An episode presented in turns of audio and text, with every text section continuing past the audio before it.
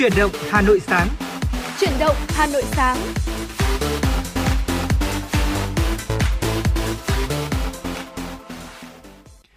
Xin chào quý vị thính giả và chào mừng quý vị thính giả đến với chương trình Chuyển động Hà Nội sáng ngày hôm nay cùng với Tuấn Kỳ và Bảo Trâm.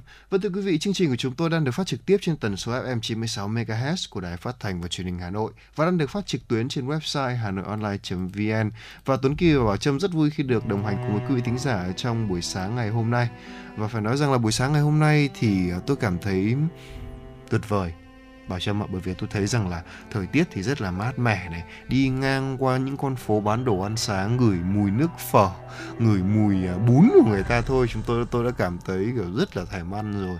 Và chưa kể rằng là thời tiết thì gần như là ủng hộ trong việc mà chúng ta đi làm vậy, có đúng không? Trời thì rất là mát mẻ, không có quá nhiều bụi. Và không biết là Bảo Trâm cảm thấy là ngày hôm nay như thế nào nhỉ? Vâng, đúng như anh Tuấn Kỳ nói ạ. Đôi khi mọi người nghĩ rằng là thời tiết thì chẳng ảnh hưởng nhiều lắm công việc của mình. Nhưng mà có đấy quý vị ạ.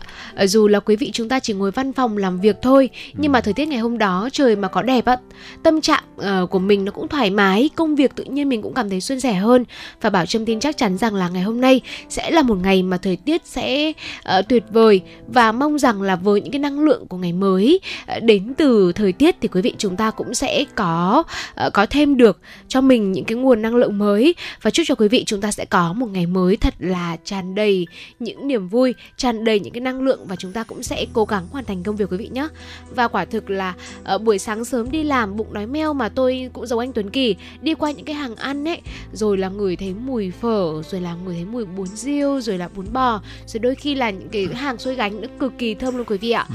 Và uh, cái lúc này đây thì có lẽ rằng là uh, chúng ta cũng đã uh, đôi lúc đôi một số người cũng phải dừng lại để mua cho mình một thức quà sáng và kỳ thực là thức quà sáng ở Hà Nội thì cực kỳ đa dạng luôn anh ừ. Tuấn Kỳ có công nhận không ạ? Ôi như vậy mà phải nói rằng là tôi không biết là Bảo Trâm thì như thế nào chứ tôi là ở đây cũng 20 năm rồi mà bảo là ăn hết các thức quà sáng của Hà Nội chưa thì cũng là chưa tôi ừ. không thể nào mà tôi cảm thấy là không thể nào mà ăn hết được cứ được thức này thì lại mình lại khám phá ra được thức khác à, có thể là những món ăn từ ngoại tỉnh lên ví dụ như là à, bún bò Huế này hay là những cái món uh, ăn kiểu như là um, bánh cuốn tôm của Thanh Hóa này hay là nhiều món ăn khác nữa nó lại xuất hiện.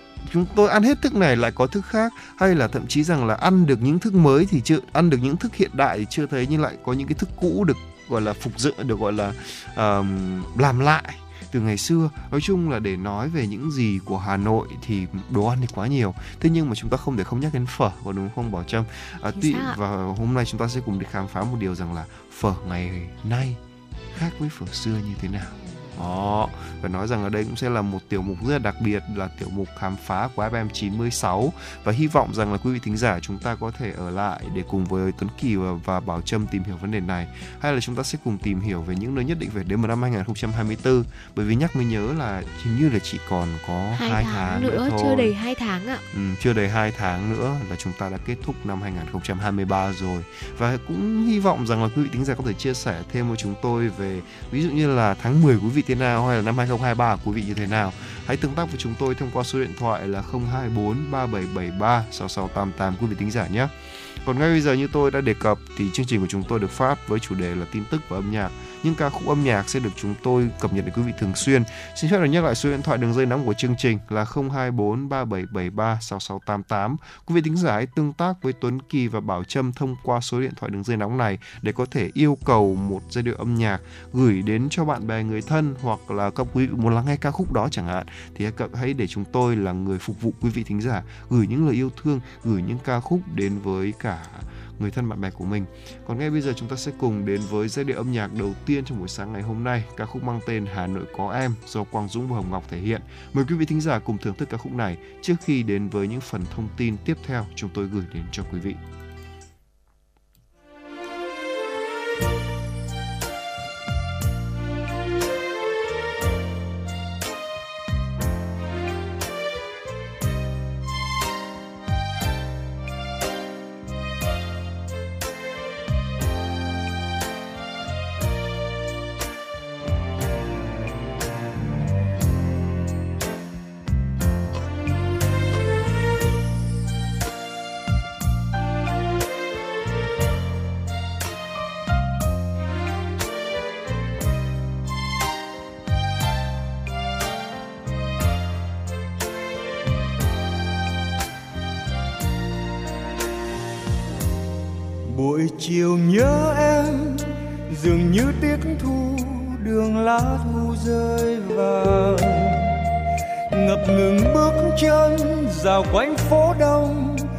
Lòng nhung nhớ ai?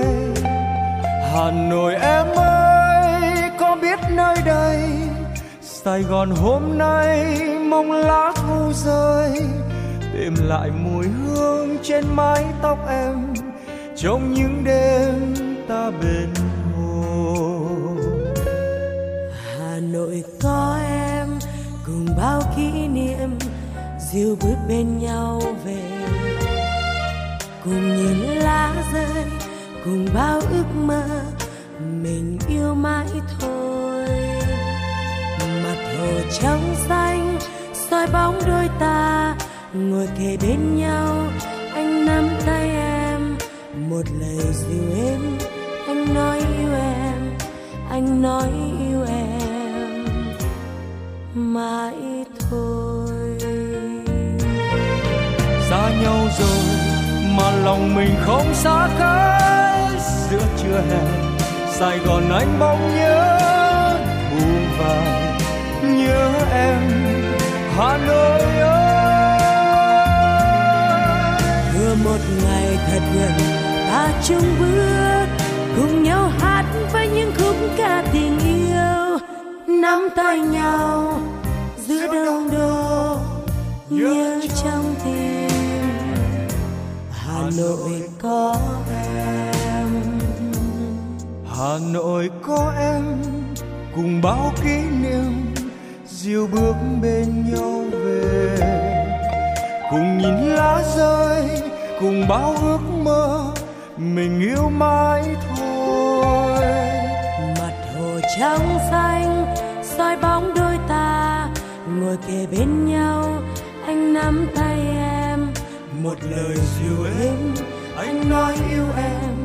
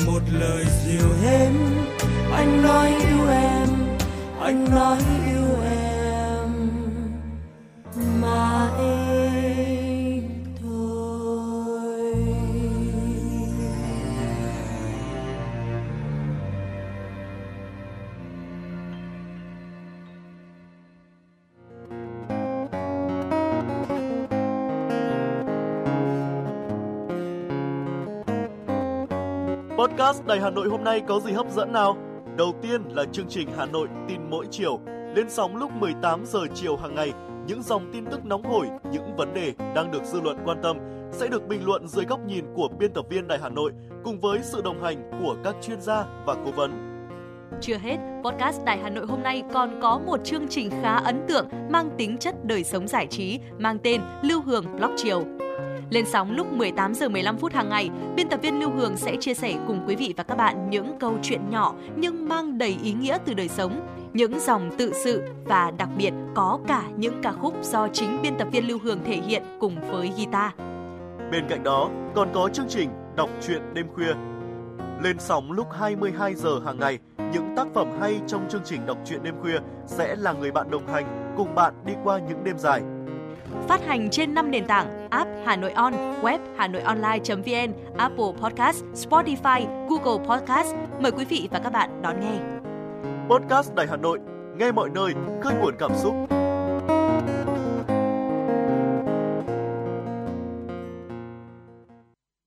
Vâng thưa quý vị thính giả, tiếp tục với chương trình chuyển động Hà Nội cùng với Tuấn Kỳ và Bảo Trâm. Xin mời quý vị thính giả hãy cùng đến với một số thông tin thời sự đáng chú ý. Thưa quý vị, Ủy ban Nhân dân thành phố Hà Nội ban hành công văn về việc tăng cường thực hiện quy định của pháp luật về xây dựng kiểm soát an toàn nhà chung cư cũ, nhà ở riêng lẻ nhiều tầng, nhiều căn hộ, thường gọi là chung cư mini. Theo đó, các công trình nhà ở riêng lẻ nhiều tầng, nhiều căn hộ phải thực hiện giả soát và bố cục lại toàn bộ khu vực để xe, đảm bảo diện tích tối thiểu 6 m2 chỗ để xe máy, xe đạp trong mỗi căn hộ. Trường hợp không đảm bảo diện tích để xe theo số lượng căn hộ chung cư, cư dân tại tòa nhà thì phải có phương án gửi xe bên ngoài công trình để đảm bảo quy chuẩn quy định. Bên cạnh đó, các chủ đầu tư, chủ sở hữu công trình phải xây dựng phương án quản lý vận hành và bố trí người có sức khỏe, kinh nghiệm để quản lý vận hành tòa nhà phối hợp vận động các hộ gia đình mua các trang thiết bị phòng cháy chữa cháy cơ bản để đảm bảo an toàn về phòng cháy chữa cháy. Thường xuyên tuyên truyền nhắc nhở các hộ gia đình cá nhân tuân thủ và chấp hành nghiêm các quy định về quản lý vận hành tòa nhà và phòng cháy chữa cháy, cứu nạn cứu hộ. Thưa quý vị thính giả, tại hội nghị trực tuyến chuyên đề về bảo đảm an ninh trật tự an toàn giao thông đối với học sinh, Phó Thủ tướng, Chủ tịch Ủy ban An toàn giao thông quốc gia Trần Lưu Quang yêu cầu làm rõ trách nhiệm người đứng đầu khi để học sinh vi phạm trật tự an toàn giao thông. Theo đó, tình trạng học sinh vi phạm trật tự an toàn giao thông dễ diễn biến phức tạp. Thống kê cho thấy lỗi vi phạm học sinh chưa đủ tuổi điều khiển xe mô tô, xe gắn máy chiếm gần 48% và hệ quả là tai nạn giao thông liên quan đến điều khiển xe trên 50 phân khối chiếm trên 71%.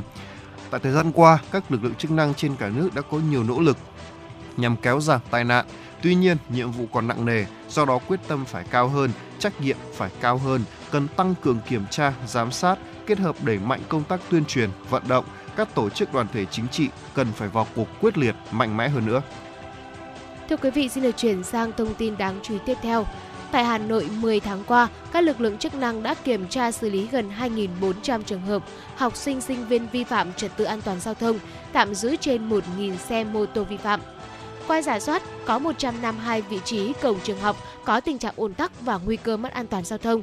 Trên cơ sở đó, Sở Giao thông Vận tải đã đề xuất bổ sung hệ thống báo hiệu đường bộ tại 51 vị trí, cải tạo hạ tầng giao thông tại 53 vị trí, huy động lực lượng hướng dẫn giao thông trong giờ cao điểm, học sinh đến và tan trường tại 48 vị trí. Nhờ các giải pháp quyết liệt trong 10 tháng của năm 2023, tình hình tai nạn giao thông liên quan đến học sinh trên địa bàn đã giảm đáng kể. Toàn thành phố xảy ra 46 vụ tai nạn giao thông liên quan đến người có độ tuổi từ 6 đến 18 tuổi, làm 19 người chết, 59 người bị thương. So sánh cùng kỳ năm 2022, giảm 14 vụ, giảm 10 người chết, giảm 4 người bị thương. Thưa quý vị thính giả, đánh giá về tình hình sản xuất công nghiệp, Bộ Công Thương cho biết chỉ số sản xuất công nghiệp đạt 10 tháng 10 đạt mức tăng cao nhất trong 7 tháng gần đây, trong đó ngành chế biến chế tạo tăng 4,9% so với cùng kỳ năm 2022, ngành khai khoáng giảm 5,7%, ngành sản xuất và phân phối điện tăng 5,6%, cung cấp nước, hoạt động quản lý và xử lý rác thải, nước thải tăng 5,2%. Đáng chú ý, chỉ số sản xuất 10 tháng của một số ngành công nghiệp trọng điểm cấp 2 tăng cao so với cùng kỳ năm trước. Tuy nhiên những khó khăn và từ suy giảm kinh tế toàn cầu, đặc biệt là từ những tháng đầu năm ảnh hưởng đến kết quả sản xuất công nghiệp tính chung 10 tháng năm 2023. Tại Trung tâm Triển lãm Quốc tế Hà Nội, Triển lãm Quốc tế Điện tử và Thiết bị Thông minh Việt Nam chính thức khai mạc. Với diện tích trưng bày lên tới 10.000 m2, triển lãm đã thu hút hơn 200 doanh nghiệp tham gia trưng bày hàng chục nghìn sản phẩm điện, điện tử với công nghệ mới nhất Triển lãm của Hà Nội khuyến khích việc nâng cao tiêu dùng các sản phẩm điện tử giải trí chất lượng cao với bốn ngành hàng chính được trưng bày bao gồm điện tử, điện gia dụng, thiết bị thông minh, máy tính, điện thoại, phụ kiện và thiết bị game, linh kiện điện tử và sản phẩm khác. Trong khuôn khổ triển lãm còn có các diễn đàn và hội thảo về phát triển ngành điện tử, điện gia dụng và thiết bị thông minh, thúc đẩy đổi mới, cơ hội tham gia chuỗi cung ứng thế giới của các doanh nghiệp điện tử. Triển lãm này sẽ kéo dài đến hết ngày mai mùng 4 tháng 11. Thưa quý vị thính giả, vừa rồi là một số thông tin ngày mới đầu ngày mà chúng tôi vừa gửi đến cho quý vị thính giả trong chương trình chuyển động Hà Nội ngày hôm nay. Còn ngay bây giờ chúng ta sẽ cùng đến với tiểu mục khám phá cùng với chúng tôi. À, chúng ta sẽ cùng đến với những nơi nhất định phải đến vào năm 2024 thưa quý vị. Quý vị thân mến, như vậy là chúng ta đang ở những cái ngày đầu tiên của tháng 11, một cái tháng cũng cận kề cái tháng cuối cùng của năm rồi. À, và kỳ thực là cái thời điểm này á, mọi người chúng ta mà lên một cái lịch trình du lịch thường á, bà chân thấy là sẽ dành cho cái dịp Tết dương lịch này hoặc là thậm chí bây giờ nhiều gia đình chúng ta cũng quyết định là mình sẽ đón Tết ở một nơi xa cùng với ờ, những người thân yêu của mình. Vì vậy nên là quý vị ơi, chúng ta hãy cùng nhau tìm hiểu qua danh sách những nơi nhất định phải đến vào năm 2024 nhé. Mà không hẳn là năm 2024 đâu. Nếu như bất kể ở một cái khoảng thời gian nào trong cuộc đời quý vị, quý vị có cơ hội đến đây thì bà Trâm cũng tin chắc chắn rằng những địa điểm này sẽ mang đến cho quý vị những trải nghiệm không thể nào quên. Đúng là như vậy. Và đế chế xuất bản chuyên đề lĩnh vực du lịch Lonely Planet đã công bố danh sách những điểm du lịch hàng đầu cho năm 2024 gồm 5 hạng mục về quốc gia, thành phố, khu vực, điểm đến du lịch bền vững, điểm đến đánh giá, đáng giá được bình chọn bởi các chuyên gia du lịch và tiêu chí lựa chọn là các điểm đến mang đến nhiều trải nghiệm và gợi cảm hứng cho du khách. À, top 10 quốc gia nhất định phải đến bao gồm Mông Cổ, Ấn Độ, Morocco, Chile, Benin, à, Mexico, Uzbekistan, à, Pakistan, à, Croatia và Saint Lucia. Mông Cổ đứng trong danh sách bình chọn của Lonely Planet đứng đầu nhờ có không gian rộng mở, nhiều trải nghiệm mạo hiểm cùng nền văn hóa âm nhạc ẩm thực đặc sắc.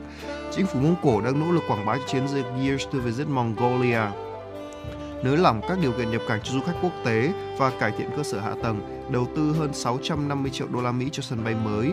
10 thành phố mà du khách nên ghé thăm trong năm tới là Nairobi, Kenya, Paris của Pháp, Montreal, Canada, Mostar, Bosnia và Anna uh, à, Herzegovina, uh, Manaus ở Brazil, Jakarta, Indonesia, Prague của Cộng hòa Séc, uh, Izmir của Thổ Nhĩ Kỳ và Kansas của Mỹ và Nairobi là thủ đô Kenya là địa điểm đến số 1 được Lonely Planet nhắc tới nhờ một nhịp điệu độc đáo à, với nhiều nhà hàng ấn tượng. Và nhiều người cũng yêu thích vườn quốc gia Nairobi, cách trung tâm thương mại của thành phố một đoạn lái xe ngắn để có thể nhìn thấy hơn 400 loài sống trên đồng cỏ rộng lớn và các tòa nhà chọc trời à, lấp lánh ở trên đường chân trời. Và 10 khu vực nhất định phải đến nằm trong top danh sách ghé thăm của du khách đó là à, Montana của Mỹ, uh, Doug, uh, của Ireland, tuyến đường đạp xe Transdinarica của Tây Ban Căng, đảo Kangaroo của Australia, vùng Tuscany của Ý, ở xứ Basque của Tây Ban Nha, miền Nam Thái Lan, bờ biển Swahili ở Tanzania, uh, xã Feden ở là xã Feden Leogang của Áo và miền Tây Scotland. 10 điểm đến bền vững bao gồm Tây Ban Nha, uh, Patagonia thuộc Argentina và Chile, uh, Greenland thuộc Greenland thuộc uh, đường mòn đi bộ xứ Wales, uh, con đường hành hương Portuguese Way của Bồ Đào Nha, Palau, Hokkaido Nhật Bản, Ecuador, các đường mòn Baltic ở Estonia, Latvia và Lithuania. Các khu vực khách 10 khu vực các khu vực khách sạn sinh thái Eco Lounge ở Nam Phi. 10 chỗ giá cả phải chăng nhưng lại mang đến những trải nghiệm du lịch xứng đáng như Ba Lan, miền Tây nước Mỹ, uh, Nicaragua, Nicaragua, à, biên giới đế chế Tây La Mã, biên giới đế chế La Mã, Danube, làm ở Bulgaria, vùng Normandy, Pháp, Ai Cập, đảo Icaria của Hy Lạp, Algeria, à, khu vực à, Southern Lakes and Central Otago ở New Zealand và các chuyến tàu đêm ở châu Âu. Vâng thưa quý vị, hy vọng rằng là những gợi ý vừa rồi cũng đã giúp cho quý vị thính giả à, có biết được rằng là năm 2024 chúng ta có thể đến những đâu. Và đây là chúng ta có 10 điểm đến 10 quốc gia và 10 thành phố mà chúng ta cần phải à, nhất định phải đặt chân tới vào năm 2024. Hy vọng rằng là quý vị thính giả đã có những lựa chọn riêng của dành cho mình để có thể à, book một chuyến du lịch chăng. Và ngay bây giờ chúng ta sẽ quay trở lại với không gian âm nhạc của FM 96 với à, ca khúc Tình yêu tôi hát do Lân Nhã và Uyên Linh thể hiện. Mời quý vị thính giả cùng thưởng thức ca khúc này. À, Tuấn Kỳ và Bảo Trâm sẽ quay trở lại ngay.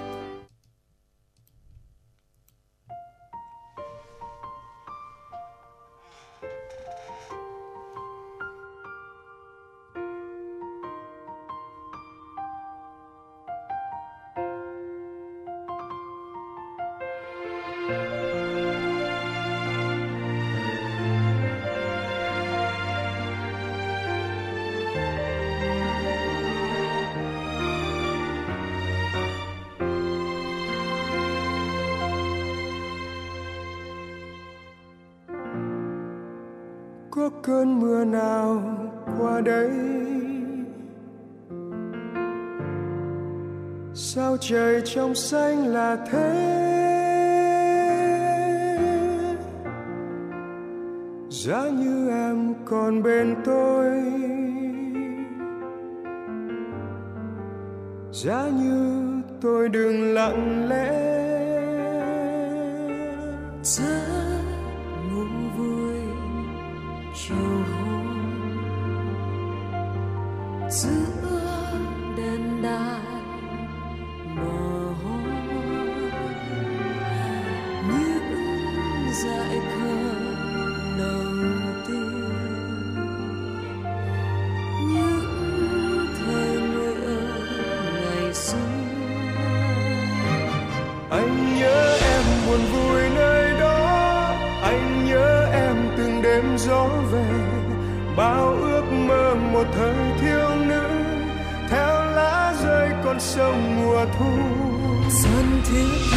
mùa xuân đi mãi, em ghé qua dừng chân đứng lại. Đông đến chi niềm vui nước mắt, che vẫn xanh hai bên đường ta. Theo gió qua miền quê hoang vắng cho tiếng dương cầm đêm chết lặng. Em có nghe tình yêu tôi hát, khi nắng xôn xao trên hàng cây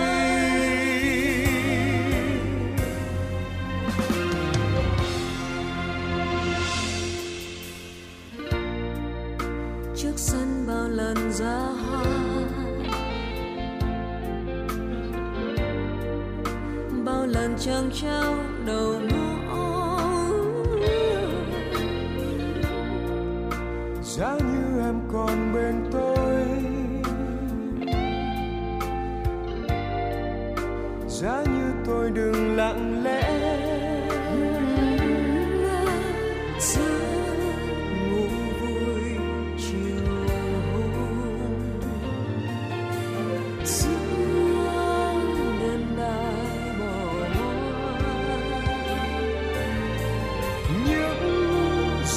world.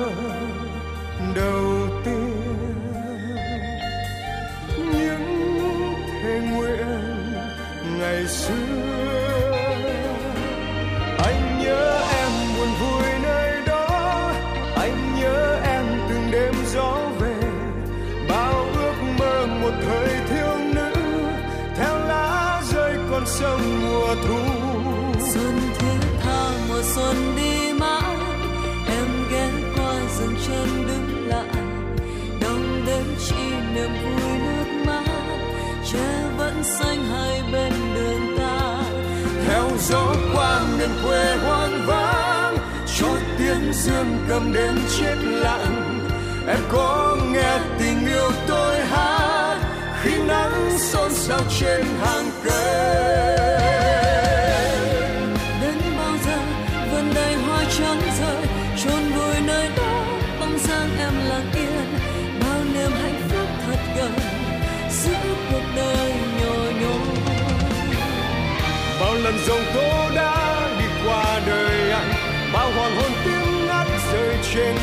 Sông bao bình minh trói trang trên miền quê hương nắng gió. Sống rất hiền và đại dương rất xanh trên bờ cát trắng những dấu chân trẻ thơ em ngồi ca hát một mình giữa quang trời bỏ quê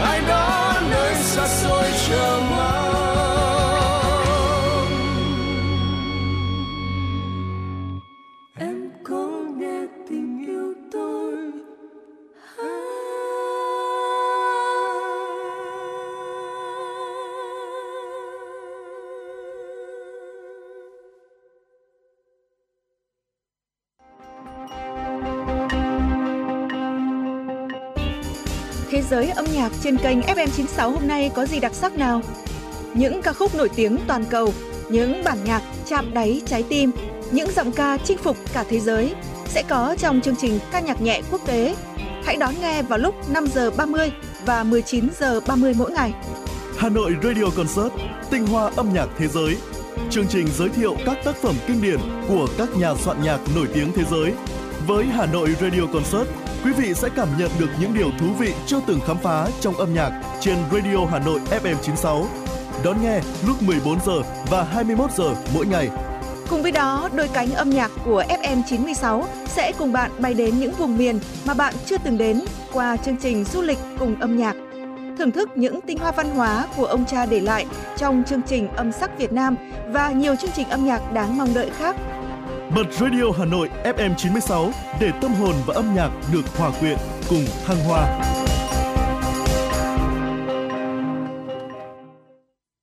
Vâng thưa quý vị thính giả, tiếp tục với chương trình truyền động Hà Nội cùng với Tuấn Kỳ và Bảo Trâm. Xin mời quý vị thính giả cùng đến với một số thông tin thời sự đáng chú ý.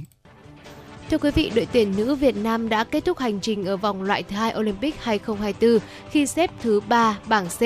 Đây cũng là giải đấu quốc tế cuối cùng trong năm của đội tuyển nữ Việt Nam. Trước đó, huấn luyện viên Mai Đức Trung chia sẻ, ông sẽ không làm huấn luyện viên trưởng đội tuyển nữ khi năm 2023 khép lại. Theo thông tin từ Liên đoàn bóng đá Việt Nam, hiện tại cả hai bên vẫn đang thực hiện đúng theo các điều khoản được ghi trong hợp đồng đã ký kết. Ông Mai Đức Trung vẫn đang là huấn luyện viên trưởng đội tuyển bóng đá nữ Việt Nam. Ngày mai, mùng 4 tháng 11, đội tuyển bóng đá nữ sẽ về đến Hà Nội. Sau đó, theo kế hoạch, huấn luyện viên Mai Đức Trung sẽ làm việc với VFF để cùng đánh giá lại kết quả thi đấu tại vòng loại Olympic Paris 2024 cũng như kế hoạch tiếp theo của bóng đá nữ. Thưa quý vị, triển lãm trực tuyến xuôi dòng sông Thu 2023 với sự góp mặt của 21 họa sĩ chuyên nghiệp cùng 32 bức tranh đã triển khai đồng loạt trên website xuôi dòng sông thu.com, Facebook của nhóm Việt Nam Art Space, All About Art and Artists và trang cá nhân của họa sĩ Ngô Trần Vũ. Đây là một trong những triển lãm do Quỹ Gieo Nhà, Gặt Nhà thực hiện nhằm quyên góp xây dựng cho người nghèo ở miền Trung. Triển lãm xuôi dòng sông Thu năm nay kéo dài trong 7 tháng, ch- xin lỗi thưa quý vị là kéo dài trong vòng 7 ngày, từ ngày mùng 2 đến ngày mùng 9 tháng 11 với mục tiêu là quyên góp được 500 triệu đồng từ tiền bán tranh tương đương với 50% giá trị tác phẩm để xây 10 căn nhà cho người nghèo ở Quảng Nam và Thừa Thiên Huế. Sở Du lịch Hà Nội và Ủy ban Nhân dân thị xã Sơn Tây tổ chức hội nghị triển khai về ứng xử văn minh du lịch và du lịch cộng đồng cho dân cư nhằm hướng dẫn người dân làm du lịch hiệu quả, gắn du lịch di sản văn hóa lịch sử với phát triển kinh tế xã hội của địa phương, góp phần thúc đẩy phát triển Sơn Tây theo mục tiêu đã đề ra. Theo Ủy ban Nhân dân thị xã Sơn Tây, mục tiêu giai đoạn 2025-2030, thị xã phấn đấu trở thành một trong những địa phương trọng điểm du lịch trên địa bàn thủ đô. Năm 2022, thị xã Sơn Tây đón trên 650.000 lượt khách du lịch. Để đẩy mạnh phát triển du lịch thị xã Sơn Tây hiệu quả hơn, tiến tới hoàn thành mục tiêu của thành phố đề ra, Sở Du lịch phối hợp cùng Ủy ban Nhân dân thị xã Sơn Tây tập trung nguồn lực định hướng quy hoạch phát triển, hình thành 3 khu du lịch chính, khu du lịch Đồng Mô, đây là khu du lịch sinh thái kết hợp với vui chơi, thể thao giải trí, nghỉ dưỡng, trong đó có làng văn hóa du lịch các dân tộc Việt Nam. Khu trung tâm thị xã Thành Cổ, Đền Và, làng cổ Đường Lâm là khu du lịch về di tích lịch sử, văn hóa kiến trúc tín ngưỡng và khu du lịch Xuân Khanh là khu vui chơi giải trí, nghỉ dưỡng, nghỉ ngơi, du lịch sinh thái. Thưa quý vị thính giả, Công an quận Tây Hồ cho biết đã ra quyết định khởi tố vụ án khởi tố bị can đối với 4 đối tượng về tội buôn bán hàng cấm. Cụ thể 4 đối tượng gồm Nguyễn Công Minh sinh năm 1988, à, Dương Văn Tuấn sinh năm 1994, Hà Thị Thu Hương sinh năm 1987 cùng ở tỉnh Vĩnh Phúc và Nguyễn Quyết Thắng sinh năm 1996 ở phường Nghĩa Tân, quận Cầu Giấy, Hà Nội. Trước đó, Công an quận Tây Hồ đã phát hiện một đường dây buôn bán trái phép thuốc lá do nước ngoài sản xuất với phương thức thủ đoạn hoạt động rất tinh vi. Các đối tượng thường xé lẻ thuốc lá ngoại với số lượng nhỏ và cho nhân viên trở đi giao cho khách nhằm dễ dàng trốn tránh sự phát hiện của các lực lượng chức năng. Công an quận Tây Hồ đã xác lập chuyên án đấu tranh với hành vi phạm tội của các đối tượng. Vâng thưa quý vị, vừa rồi là một số thông tin thời sự đáng chú ý. Trước khi đến với tiểu mục khám phá của FM 96, chúng ta sẽ cùng quay trở lại với không gian âm nhạc với ca khúc Thu cuối do hàng Binh Bông, Yan và Mr. T thể hiện.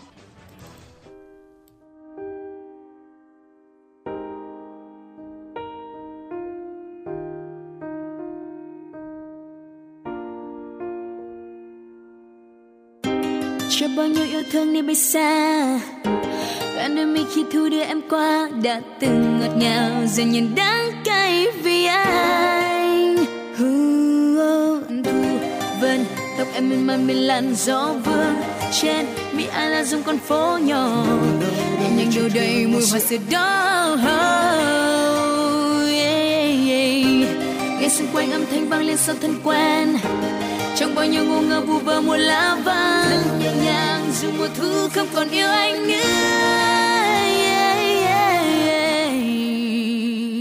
Đã từ rất lâu rồi trong anh định nghĩa hai tiếng yêu thương, anh không thể trao cho ai kể từ khi anh có em.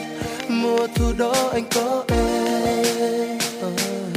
vậy cứ sao giờ, hơn một năm trôi qua, người đã khác xa thật nhiều. Anh nghe tiếng lá rơi không còn em nữa. Và mùa thu đến anh không còn em nữa. Có lẽ nào em vội quên đi, và có lẽ nào em đưa mùa thu đi. Có lẽ nào mùa thu chẳng còn lại gì trong tâm trí em. Có lẽ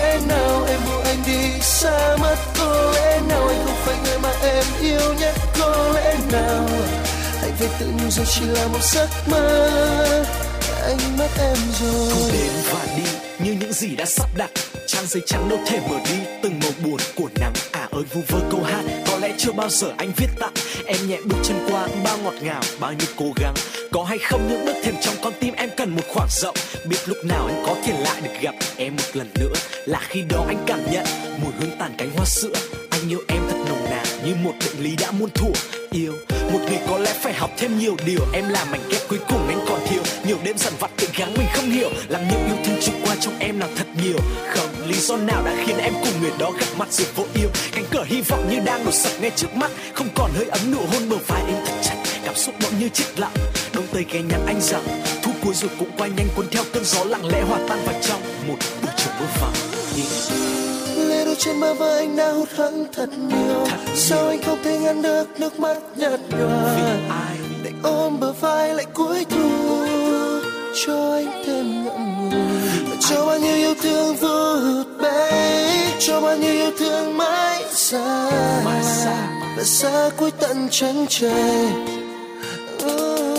Lẽ nào em vội quên đi và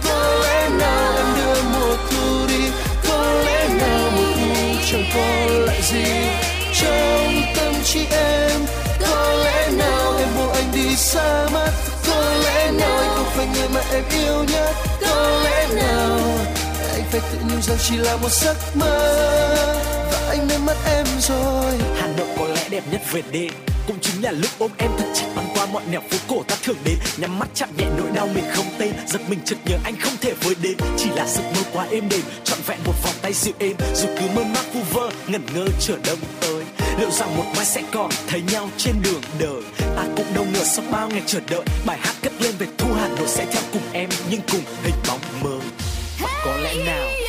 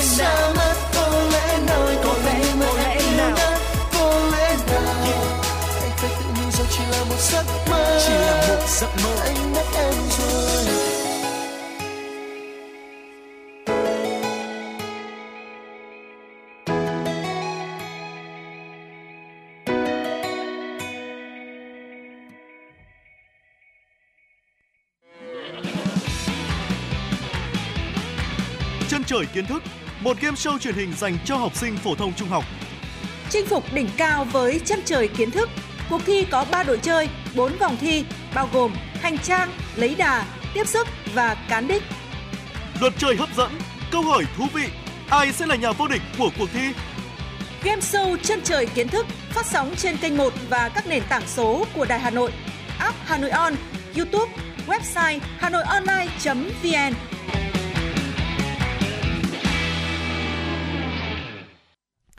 Vâng thưa quý vị thính giả, tiếp tục với chương trình chuyển động Hà Nội, chúng ta sẽ cùng đến với tiểu mục khám phá thưa quý vị. Vâng và người ta luôn nói rằng là người ta đến với Hà Nội thì chắc chắn là phải ăn phở. Có đúng không ạ? Nếu như mà chưa ăn phở thì chắc chắn là chưa đến Hà Nội rồi. Hay là những hình ảnh những người con xa xứ khi mà chúng ta à, về Hà Nội thì lập tức là phải đi ăn ngay một bát phở đã một hình ảnh mà khiến cho chúng ta cảm thấy vô cùng cảm động. Thế nhưng mà người ta đâu có biết rằng là phở bây giờ thì vẫn rất là ngon, nhưng mà ít nhiều đã có một cái sự đổi thay từ cách nấu cho đến cách phục vụ bởi nhiều biến động xã hội. Và trong trong cái phần này thì chúng ta sẽ cùng tìm hiểu về cái phần tìm hiểu này là do ông Trịnh Quang Dũng là một nhà khoa học 71 tuổi, làm việc tại Viện Hàn Lâm Khoa học và Công nghệ Việt Nam thì có năm 2022 ông có ra mắt cuốn sách là Trăm năm phở Việt sau hàng chục năm sưu tầm nghiên cứu các tài liệu quý về phở từ xưa đến nay. Và trong nghiên cứu của mình ý, thì ờ, ông có hai luồng ý kiến về cội nguồn của phở đó là phở là nguồn gốc là Hà Nội hay là Nam Định. Đầu thế kỷ 20 thì đội quân phở gánh của dòng phở Nam Định đã rong ruổi trên Hà Nội để hành nghề rồi. Và cũng trong khoảng thời gian này thì dòng phở gốc Di Trạch tỉnh Hà Đông nay là Hà Nội đã xuất hiện ở dòng phở là gốc Di Trạch ở tỉnh Hà Đông. Vâng phải nói rằng là nó như nó nếu nói về phở Nam Định gốc ấy chúng ta sẽ có thể thấy có một đặc trưng đó là phở tái bằm đúng không ạ? Phở tái sẽ họ sẽ băm bom tái ra và họ sẽ chan nước vào hoặc là trần qua nếu như muốn ăn chín. Từ đó thì bò sẽ mềm hơn và ăn cũng vẫn rất được vị ngọt. Còn ở Hà Nội ấy, thì lại nổi tiếng với cả món tái gầu có đúng không ạ? Và mỗi một địa phương là có một cái sự thay đổi khác, mỗi một địa phương là có một sự khác nhau. Tuy nhiên thì gốc thì người ta thường nói là gốc là ở Nam Định có đúng không ạ? Nhưng mà dường như tôi cảm giác thấy là bất cứ món ăn gì ở ngoại tỉnh khi vào đến Hà Nội đều sẽ có sự thay đổi để phù hợp với sự cầu kỳ, cái sự cầu toàn trong ăn uống của người Hà Nội. Không rõ trông có thấy vậy không? Ờ, tôi thấy rằng là uh, không chỉ riêng gì món phở đâu mà thí dụ như là món bún bò Huế chẳng hạn một cái món ăn cũng rất là phổ biến. Uh, thậm chí là quý vị ơi nhắc về phở nhá thì tại Việt Nam chúng ta, quý vị đi đến vùng đất nào cũng sẽ thấy phở. Thậm chí là khi mà quý vị đi những cái chuyến đi đường dài, đi tàu hoặc đi xe đường dài chẳng hạn, ở những cái trạm dừng chân sẽ luôn có món phở. Nhưng mà tại sao cứ phải để đến Hà Nội, về đến Hà Nội thì người ta bắt đầu mới thưởng thức phở? Bởi vì kỳ thực chỉ có phở Hà Nội mới chiều lòng được tất cả những thực khách. Và dù là đi qua rất là nhiều năm tháng, qua nhiều vùng miền, phở cũng có cái sự biến đổi để phù hợp với cái văn hóa ăn uống của người dân địa phương đó. Nhưng mà tại Hà Nội ờ, khi mà bất kể một vị khách nào chúng ta ở những cái vùng đất khác chúng ta đến Hà Nội ờ, cũng đều thưởng thức phở tại Hà Nội cả. Và đúng thật là phở Hà Nội cũng là đại diện cho cái phong cách ăn uống của người Hà Nội từ trước đến nay. Đó là thanh lịch, chỉn chu và tỉ mỉ trong từng cái hương vị hương liệu đúng không ạ? Vâng đúng rồi như vậy. Và chúng ta sẽ cùng nghiên cứu quay trở lại với nghiên cứu này. Đó chính là nhà nghiên cứu cho rằng là Hà Nội chính là cái nôi để phở phát triển. Đó vì là thị trường ở đây thì lại dồi dào hơn ở Nam Định cũng đúng, đây là thị trường nhưng không phải là nguồn gốc nhưng thưa quý vị, phải nói như vậy. Dù có lượng khách lớn từ nhà máy dệt Nam Định, nhưng phở vẫn là món ăn xa xỉ ở miền thôn quê của Việt Nam. Vốn thì không có cái thói ăn quả của người Hà Nội thì có đúng không ạ? Đây thì là những cái điều mà những ngành nghiên cứu rút ra sau khi khảo cứu về phở Nam Định và trò chuyện với một bậc cao niên ở làng Vân Cù và làng Vân Cù thì có dòng họ Cồ với nhiều người đi bán phở nhất, ước chừng là 75% dân ly ờ, ly nông đi bán phở. Dần dần thì các dòng họ khác cũng đi làm phở và Hà Nội là nơi phát đạt nhất cho nghề này. À, và các nhà nghiên cứu cho rằng là có những cái đặc trưng của bát phở ngày xưa mà thế hệ bây giờ khó cảm nhận được. À, xuyên suốt thời kỳ chiến tranh thì người Hà Nội nhiều lần phải sơ tán về nông thôn và khi trở lại họ đã ít nhiều gọi là nông thôn hóa về nền nếp ăn uống cũng đã phải dùng từ là bô bã hơn không còn giữ được cái sự thanh cảnh của người Hà Nội cũ nữa. Nhưng biến động của Hà Nội qua từng giai đoạn cũng ảnh hưởng trực tiếp tới bát phở truyền thống. Ông Dũng cho biết thêm là cái điều dễ nhận thấy nhất về sự mai một của bát phở truyền thống là chiếc bát chiết yêu. Đó, của làng gốm bát tràng nay đã, hay là nhiều lò gốm truyền thống khác cũng đã có sự thay đổi. Loại bát này thì miệng loe, đáy thắt à, tiết diện thì bề mặt giảm dần giúp nước phở tới thìa cuối vẫn còn nóng. Sức chứa của bát nhỏ không như nhiều như các loại bát hiện nay. Do Hà Nội người, người Hà Nội xưa thường đem xem phở là món quà để ăn lót chứ không phải để ăn no đúng không ạ? Đó và phở ăn thay cơm thì xuất hiện về sau trong cuộc sống dần trở nên bỗ bã hơn và các biến động xã hội phá vỡ nhiều thứ tinh túy của người Hà Nội. Uhm, phải nói đây là một cái cá nhân tôi cảm thấy rằng đây là một lời nhận định rất là thâm sâu bởi vì là đúng là như vậy. À, nếu như chúng ta để ý những cái món ăn của người Hà Nội đầu tiên làm rất là cầu kỳ nhưng mà rất là ít. Có thể kể đến như là món um, chè chè long nhãn chẳng hạn. Những cô gái những cô tiểu thư của Hà Nội chỉ ăn ba viên thôi. Hay là ngày xưa bát cháo hay bát cơm của người Hà Nội cũng rất là nhỏ thôi. Họ ăn rất là thanh lịch rất là tử tốn. Và đúng thật với những biến đổi của xã hội thì bây giờ mọi người có thể thấy đấy ạ. Món ăn bây giờ cái gì cũng rất là to lớn đúng không một bát phở ngoài kia phải gọi là ăn xong có thể no đến tận trưa luôn gói xôi bây giờ ăn cũng có thể gọi là no đến tận chiều luôn đó và đó, đó cũng phải nói là sự thay đổi của thời đại cũng đã khiến cho người ta ít nhiều có một cái gì đó khác biệt đúng không nào và vâng ạ, à, vẫn tiếp tục theo những dòng nghiên cứu của tác giả chị Quang Dũng. À, ông có cho biết rằng là người Hà Nội xưa thì có một cái thú thưởng thức phở rất là cầu kỳ. Đến hàng phở, nhiều người phải mang theo chanh cốm từ nhà ừ. vì tin rằng là chanh cốm mang từ nhà sẽ ngon hơn so với chanh ở ngoài hàng. Và cũng chính trong cuốn sách Trăm năm phở Việt, tác giả cũng viết rằng những người Hà Nội xanh ăn phở nhất thiết phải thưởng thức bát nước tiết của quán. Tiết ở đây không phải là máu bò mà là nước cốt xương bò hầm, nước tùy tiết ra rất ngọt và ngậy. Ừ. Ông Dũng cũng cho biết rằng là bánh phở xưa phải là các loại to bản, cỡ gần bằng ngón tay út của đàn ông. Bánh bản to ngậm được nhiều nước phở hơn nên chỉ cần nếm sợi bánh cũng cảm nhận rõ được cái vị ngọt từ nước dùng. Khi ăn, người ta gắp bánh phở, miếng thịt thái mỏng, thêm một chút nước và thìa, cứ thế ăn từng miếng nhỏ, nhẹ nhàng và thanh cảnh. Ờ, và ông Dũng cũng cho biết thêm rằng là Ờ, nói phở ngon phải là phở ăn nóng do đó nhiệt độ của máy lạnh do mà nhiệt độ của máy lạnh đã khiến bát phở giảm ngon khi mà nghiên cứu tài liệu cũ học giả này cũng cho biết rằng là cố nhà văn Nguyễn Tuân đã từng nhiều lần khẳng định điều này ạ phở càng nóng càng ngon bởi không bị vị uh, ngây của mỡ bò ám ảnh Ừ, đúng là như vậy. À, thực ra thì bây giờ bánh phở bán to chúng ta vẫn có thể tìm thấy đấy Bảo Trâm ạ. À, tuy nhiên thì cái việc chúng ta lười thái tay cũng ảnh hưởng rất là nhiều. Với cả ngày xưa bánh phở thái to nó vẫn rất là dài nó không như bây giờ nó chỉ ngắn ngắn. Nó giống như kiểu như là phở thái tay bây giờ nó chỉ là vài cái thanh cái cái, cái phở cuốn ấy mà chúng ta hay ăn. Mà rồi là chúng ta thái vào cho bát phở thành bát phở thái tay thôi chứ nó không được như ngày xưa đâu. Đó và đúng như các tác giả vẫn thường nói rằng là ăn phở đúng là phải ăn nóng thì mới ngon. Đúng không ạ? Cái cảm giác ngày xưa đến bây giờ tôi vẫn có thói quen là đấy. Giờ chúng ta tôi đi ra quán phở tôi ăn thì tôi cũng phải sử dụng là ra ngoài ăn chứ tôi không ăn ở trong ở trong phòng đâu. Tôi phải ăn ra ngoài tôi ăn tôi mới cảm nhận được hết cái ngon của phở.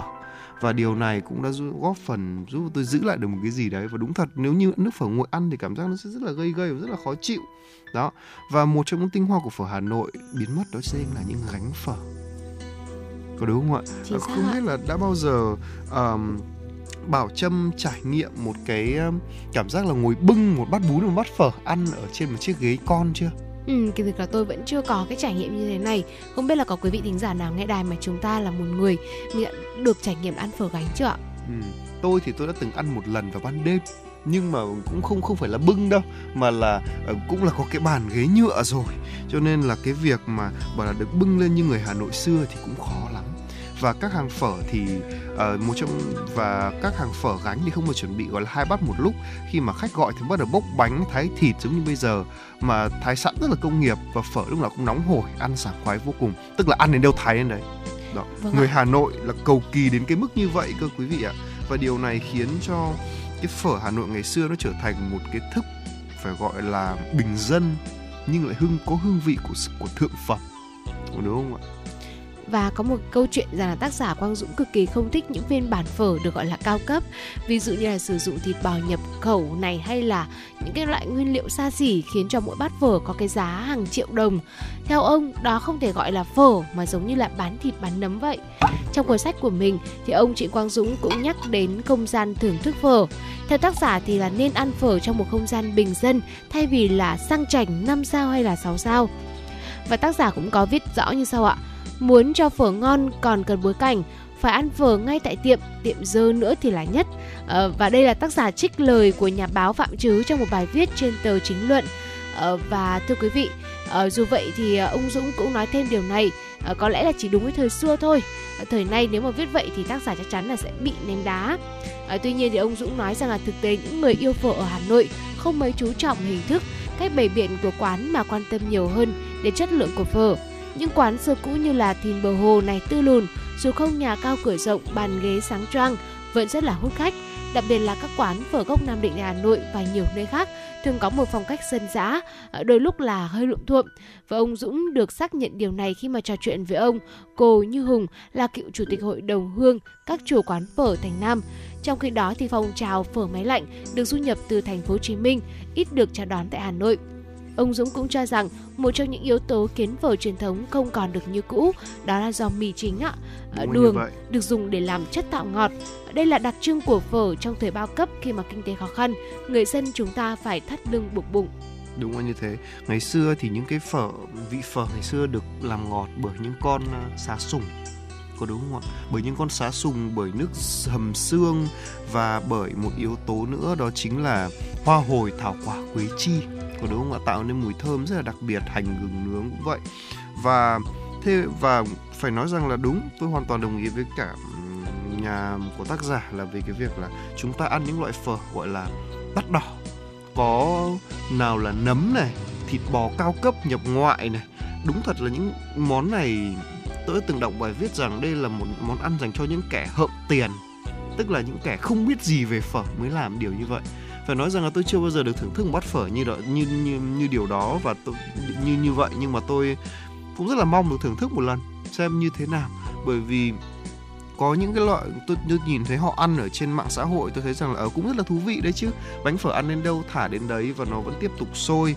Nó khiến cho chúng chúng ta um, có những cái trải nghiệm mới. Tôi nghĩ điều đó cũng không sai. Ăn với cả nấm truffle dành cho những người yêu thích sự cao cấp cũng không là gì sai cả nhưng mà phải nói rằng là phở hiện nay cũng đã có rất là nhiều những sự thay đổi và cũng thật đáng tiếc khi mà chúng ta um, có thể rất ít hàng có thể phục dựng lại một món phở chuẩn truyền thống như ngày xưa nhưng mà cũng hy vọng rằng là một ngày nào đấy um, điều này sẽ xảy ra và mọi người sẽ được thưởng thức bát phở đúng chuẩn như truyền thống vâng vừa rồi là một số chia sẻ của Tuấn Kỳ và Bảo Trâm về món phở. Còn ngay bây giờ chúng ta sẽ quay trở lại với không gian âm nhạc của FM 96 với ca khúc uh, Phố không em do Thái Đình sáng tác và thể hiện.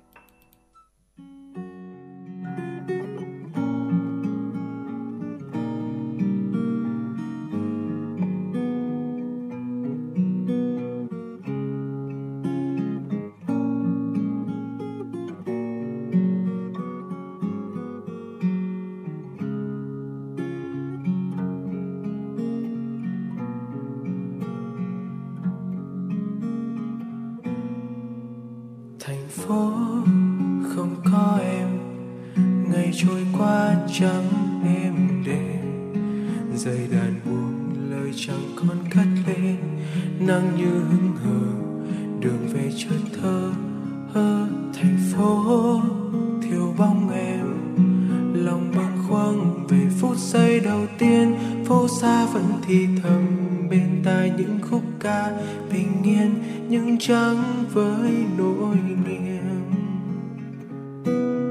Đôi bàn tay lạnh có nhớ về tôi, gió lung lay cành hãy khẽ khắc thôi. Để em với giấc mộng hiền tạm quên đi hết mọi muộn phiền theo làn mây bao nhiêu bức hình chúng mình đã buồn hơi. Ấm bao ngày, vắng em trời đất sao buồn tênh lòng tranh vênh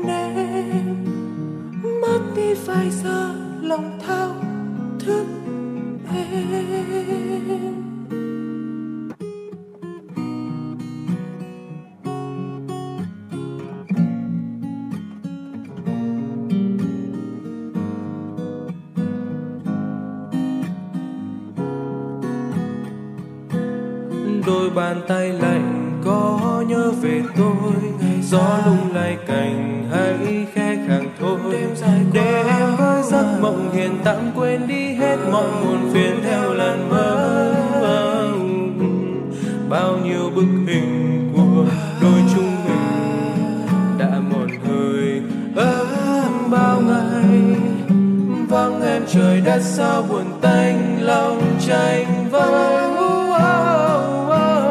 này một đời thương còn tương còn tư, này một hơi sương còn vương ngàn thu. Này hồn cỏ lao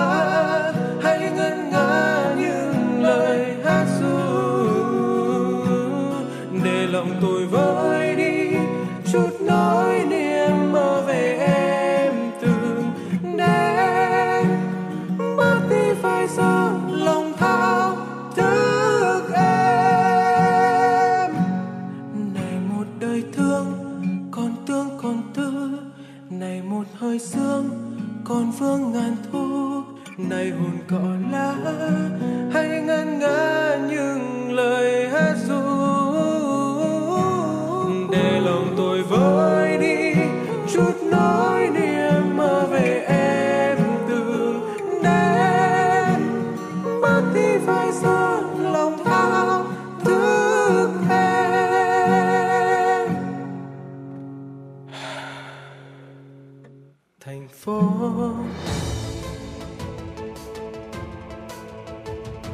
những bài ca đi cùng năm tháng, những giai điệu hào hùng của dân tộc, những ca khúc trong thời kỳ đổi mới.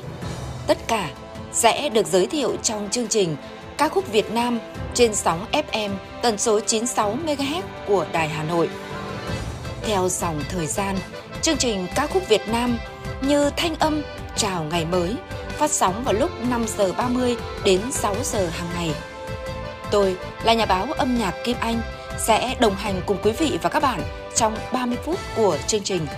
Trân trọng mời quý thính giả đón nghe. Vâng thưa quý vị thính giả, tiếp tục với những thông tin thời sự đáng chú ý. Mời quý vị thính giả cùng cập nhật một số thông tin quốc tế. Thưa quý vị, theo Reuters, bão Cianran đổ bộ vào Tây Âu với gió mạnh và mưa lớn khiến một người ở Pháp thiệt mạng, hơn một triệu hộ gia đình bị mất điện, các sân bay dịch vụ đường sắt và và trường học phải đóng cửa. Một tài xế xe tải thiệt mạng do cây đổ ở phía đông bắc Paris và 1,2 triệu hộ gia đình ở Pháp bị cắt điện. Công ty điện lực Enedis cho biết Enedis sẽ triển khai 3.000 công nhân để khôi phục điện ngay khi điều kiện thời tiết cho phép. Thưa quý vị, theo thông tin từ RT, trích dẫn các dữ liệu từ Ngân hàng Trung ương Thế giới, dự trữ vàng thỏi của Nga đạt mức cao nhất mọi thời đại vào tháng 9 vừa qua. Theo tính toán, Nga đã dự trữ thêm 2% vàng trong tháng 9 năm 2023, nâng tổng khối lượng kim loại quý trong kho bạc của nước này lên đến 2.300 tấn, ghi nhận số lượng vàng dự trữ lớn nhất trong lịch sử hiện đại của nước này. RIA, RIA cho biết thêm, dự trữ vàng của Nga vẫn lớn thứ 5 toàn cầu sau Mỹ, Đức, Ý và Pháp, trước 2.200 tấn của Trung Quốc. Việc Nga tích trữ vàng là một trong những phần xu hướng toàn cầu khi chứng kiến các ngân hàng trung ương mua vàng với số lượng kỷ lục, dường như một trong những bước chuẩn bị bất về bất ổn kinh tế có thể xảy ra tiếp theo. Theo báo cáo gần đây của Hội đồng vàng thế giới, Trung Quốc là nước mua vàng nhiều nhất trên toàn cầu trong quý 3 năm nay, cùng với Ấn Độ, Thổ Nhĩ Kỳ và Nga. Các đốm màu bí ẩn trong lớp phủ trái đất có thể đến từ những khối đá vũ trụ có kích thước bằng sao hỏa đã đâm vào hành tinh của chúng ta cách đây 4,5 tỷ năm. Theo Lifestyle, những tàn dư của một tiền hành tinh, yếu tố đã đâm vào trái đất và tạo ra mặt trăng có thể vẫn còn ẩn sâu trong lớp vỏ hành tinh của chúng ta. Nghiên cứu mới cho thấy tiền hành tinh đã va chạm với trái đất này mới hình thành cách đây 4,5 tỷ năm. Hiện vẫn tồn tại trong lớp phủ trái đất dưới dạng hai đốm màu bí ẩn, khiến các nhà địa chất học bối rối từ lâu. Những đốm màu này còn được gọi là LLVP, là nơi sóng địa chấn di chuyển chậm hơn phần còn lại ở lớp phủ, cho thấy có sự khác biệt về nhiệt độ, thành phần hoặc cả hai. Các đốm màu chiếm khoảng 4% lớp phủ trái đất, một cái ở bên dưới lục địa châu Phi và một cái kia ở dưới Thái Bình Dương. Một nghiên cứu gần đây cũng chỉ ra khả năng các tác động lớn có thể giải thích cho sự tồn tại của LLVP, mặc dù nghiên cứu đó không đề cập cụ thể đến tác động hình thành mặt trăng. Thưa quý vị, trạm thời tiết gần Acapulco đã đo được gió giật 330 km/h khi cơn bão cấp 5 Otis đổ bộ. Đây là một trong những cơn gió mạnh nhất trên thế giới từng quan sát được. Otis là cơn bão mạnh nhất đổ bộ vào bờ biển phía tây Mexico. Cơn bão đã cướp đi sinh mạng của hơn 40 người và gây thiệt hại thảm khốc trong và quanh Acapulco với thiệt hại kinh tế dự kiến lên đến 10 tỷ đô la Mỹ.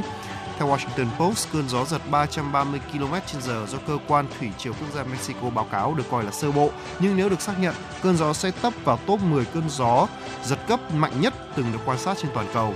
Các cơ quan thời tiết như Trung tâm Bão Quốc gia Mỹ và Tổ chức Khí tượng Thế giới WMO thường xác nhận các quan sát về những hiện tượng khí thời tiết cực đoan thông qua phân tích sau khi bão đã xảy ra. Các nhà khảo cổ khai quật một nghĩa trang Ai Cập có tuổi đời lên tới 3.500 năm và tìm thấy một cuộn giấy cổ được cho là cuốn sách của người chết, chôn theo chủ nhân của ngôi mộ. Đây được cho là tài liệu hướng dẫn dành cho những linh hồn bước sang thế giới bên kia. Cuộc kiểm tra ban đầu cho thấy cuộn giấy được tìm thấy ở Tunaa Kebel có đề cập đến cuốn sách của người chết. Bộ Du lịch và Cổ vật Ai Cập cho biết vào hôm 15 tháng 10, cuốn giấy này xuất phát từ thời kỳ Tân Vương quốc Ai Cập với niên đại khoảng từ 1550 đến 1070 trước công nguyên. Cùng với cuốn sách, các xác ướp được cho là của các quan lại Ai Cập thời cổ đại cũng được tìm thấy. Một số xác ướp vẫn nguyên trong quan tài đá được trang trí tinh tế, thể hiện vị trí của những người này trong xã hội khi còn sống. Ngoài ra, các nhà khảo cổ còn phát hiện hàng nghìn bộ hộ mệnh và các lọ thủy tinh quý hiếm dùng để bảo quản các cơ quan nội tạng có ý nghĩa về mặt tinh thần trong quá trình ướp xác. Vâng thưa quý vị, những thông tin quốc tế vừa rồi cũng đã khép lại chương trình chuyển động Hà Nội ngày hôm nay của chúng tôi. Chương trình của chúng tôi được thực hiện bởi chỉ đạo nội dung Nguyễn Kim Khiêm, chỉ đạo sản xuất Nguyễn Tiến Dũng, tổ chức sản xuất Trà My, uh, à, thư um, tổ chức sản xuất Lê Xuân Luyến, biên tập Trà My, um, MC Tuấn Kỳ Bảo Trâm cùng kỹ thuật viên Quốc Hoàn phối hợp thực hiện. Ngay bây giờ xin mời quý vị thính giả cùng thưởng thức ca khúc Đường tôi chở em về do Bùi Trường Linh sáng tác và thể hiện thay cho lời chào tạm kết chương trình chuyển động Hà Nội sáng cùng với chúng tôi.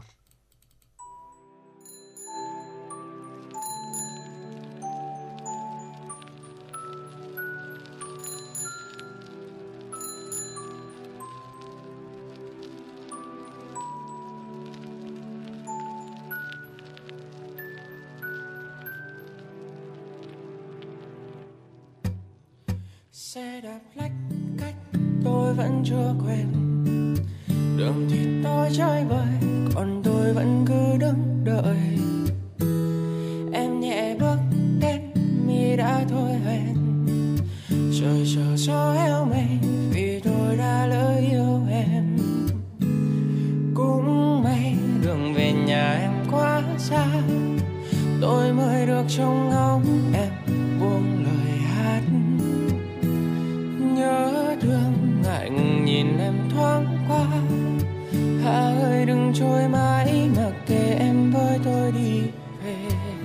chỉ nhìn em khóc tôi bỗng chợt nhận